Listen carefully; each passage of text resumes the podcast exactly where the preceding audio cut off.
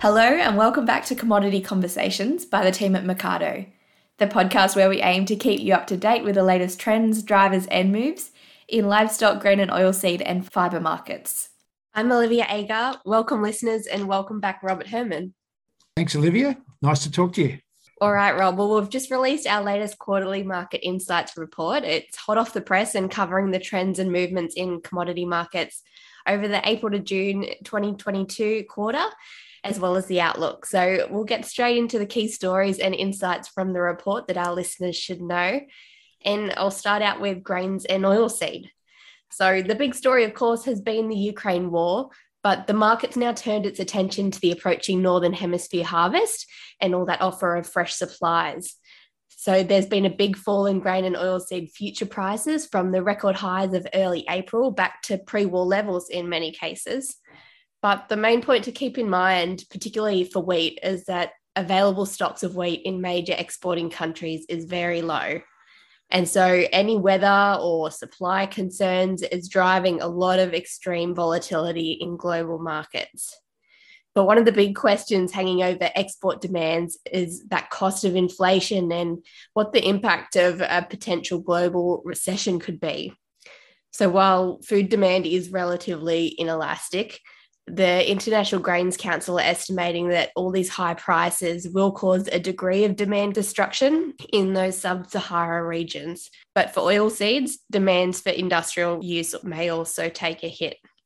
But then turning locally, the CSIRO released their latest Wheatcast outlook and have forecast another above average season. So that's based on things like plant available water indexes, timing of sowing, and historical data. And their models are indicating an average yield of 2.55 tonnes per hectare for wheat in comparison to the long term average of 1.8 tonnes per hectare.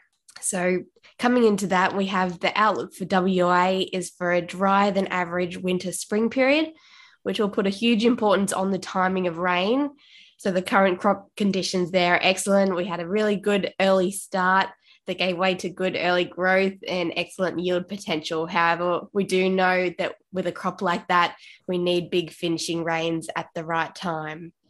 And the other area of concern is New South Wales where there are reports of waterlogging on about 10 to 15% of the state, with a lot of reseeding and even abandonment of the winter crop taking place. But all in all, Rob, the bullish fundamentals are still there for historically strong pricing for new crop harvest, but there is an amount of carryover grain from last season, and another above average harvest is likely to add a bit of pressure to supply chains again. Yeah, great summary, Liv. And uh, as you said, um, there's, there's a lot more detail in the quarterly report. Um, just moving on to cattle, uh, and, and we note that uh, it's most likely that we're now over that um, that peak that we've seen. Uh, it, it, in fact, early in the season, so in coming out of uh, last year and into January, February, yeah, people were a bit optimistic that perhaps we had a bit longer to run of this peak and, and the market stayed strong. But in fact, uh, for the last quarter, the Eastern Young Cattle Indicator uh, averaged 2.4% below where it was the previous quarter. And we know that in the last few weeks, the market has come well under uh, a thousand cents, so under $10 a kilogram. And, and I think the major um, point there is that there is some uncertainty, as we know, there's uncertainty in all markets at the moment, but there's some uncertainty in, in the beef market.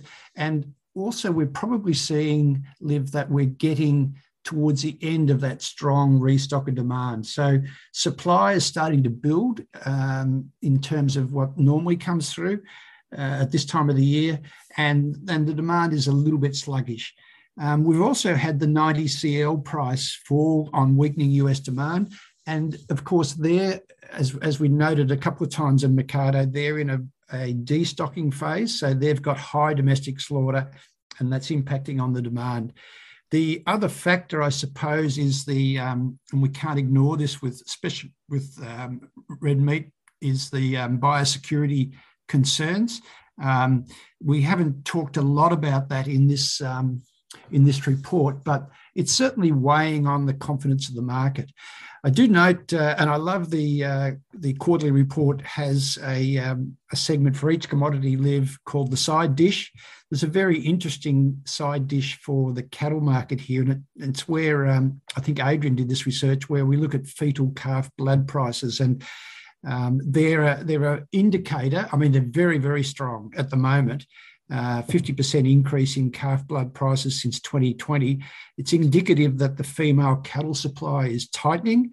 So uh, is, is still tight, I should say. So that says that we're, we're still not um, slaughtering a hell of a lot of females, but the demand for that fe- um, fetal blood is strong.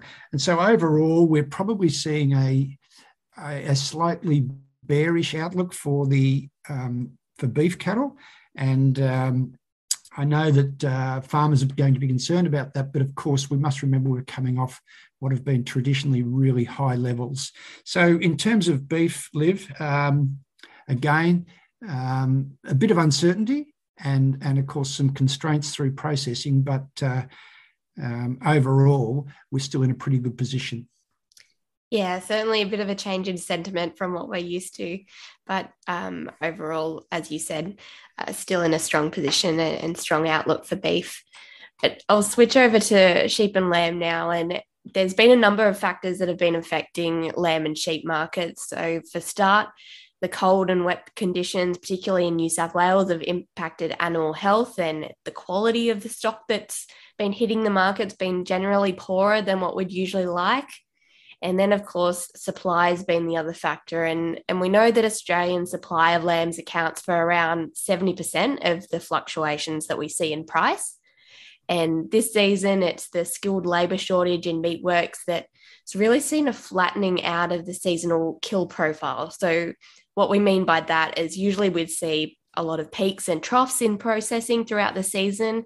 And that just hasn't been as prevalent over this season, and the weekly slaughter rates have been more consistent uh, than what we usually see historically. And and there are reports that New Zealand have been seeing the same thing occur as well.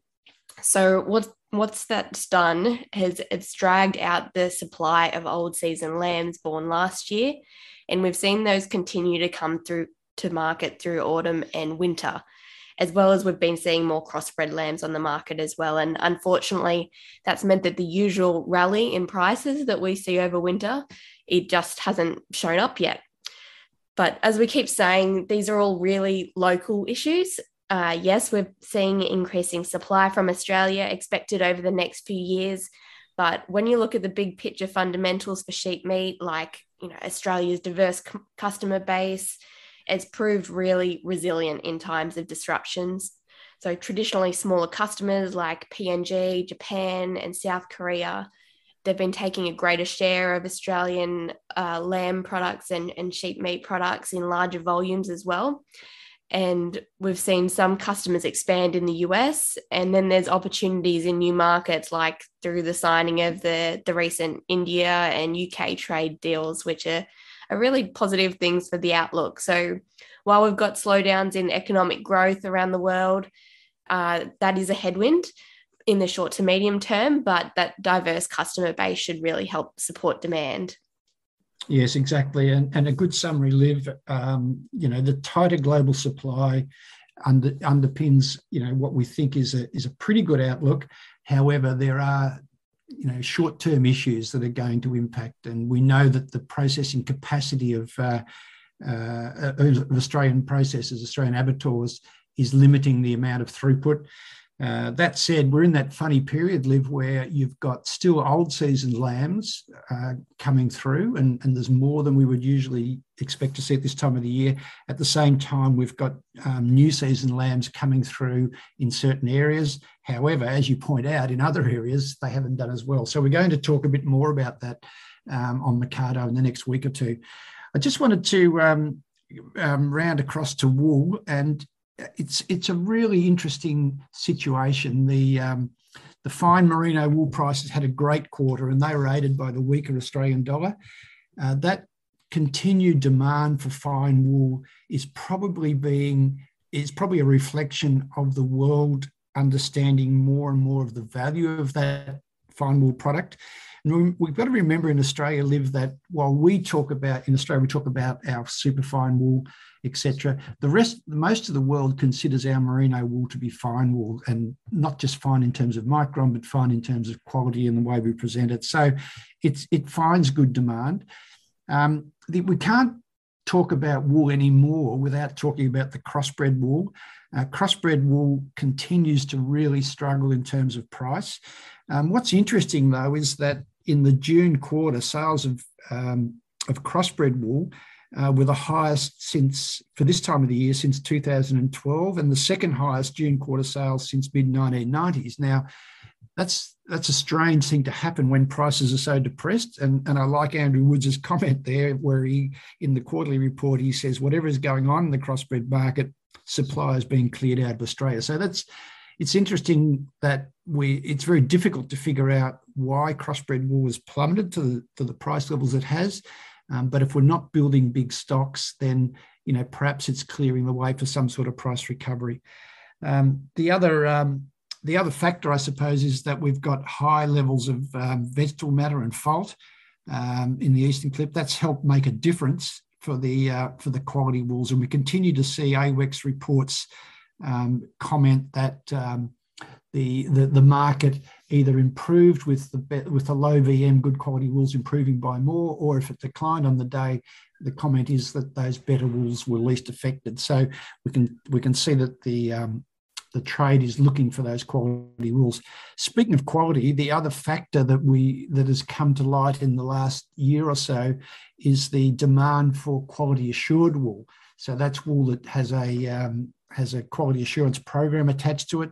Uh, there's a number of programs in Australia. There's the Responsible Wool Sourcing, the SustainaWOOL, there's Authentico are the major ones.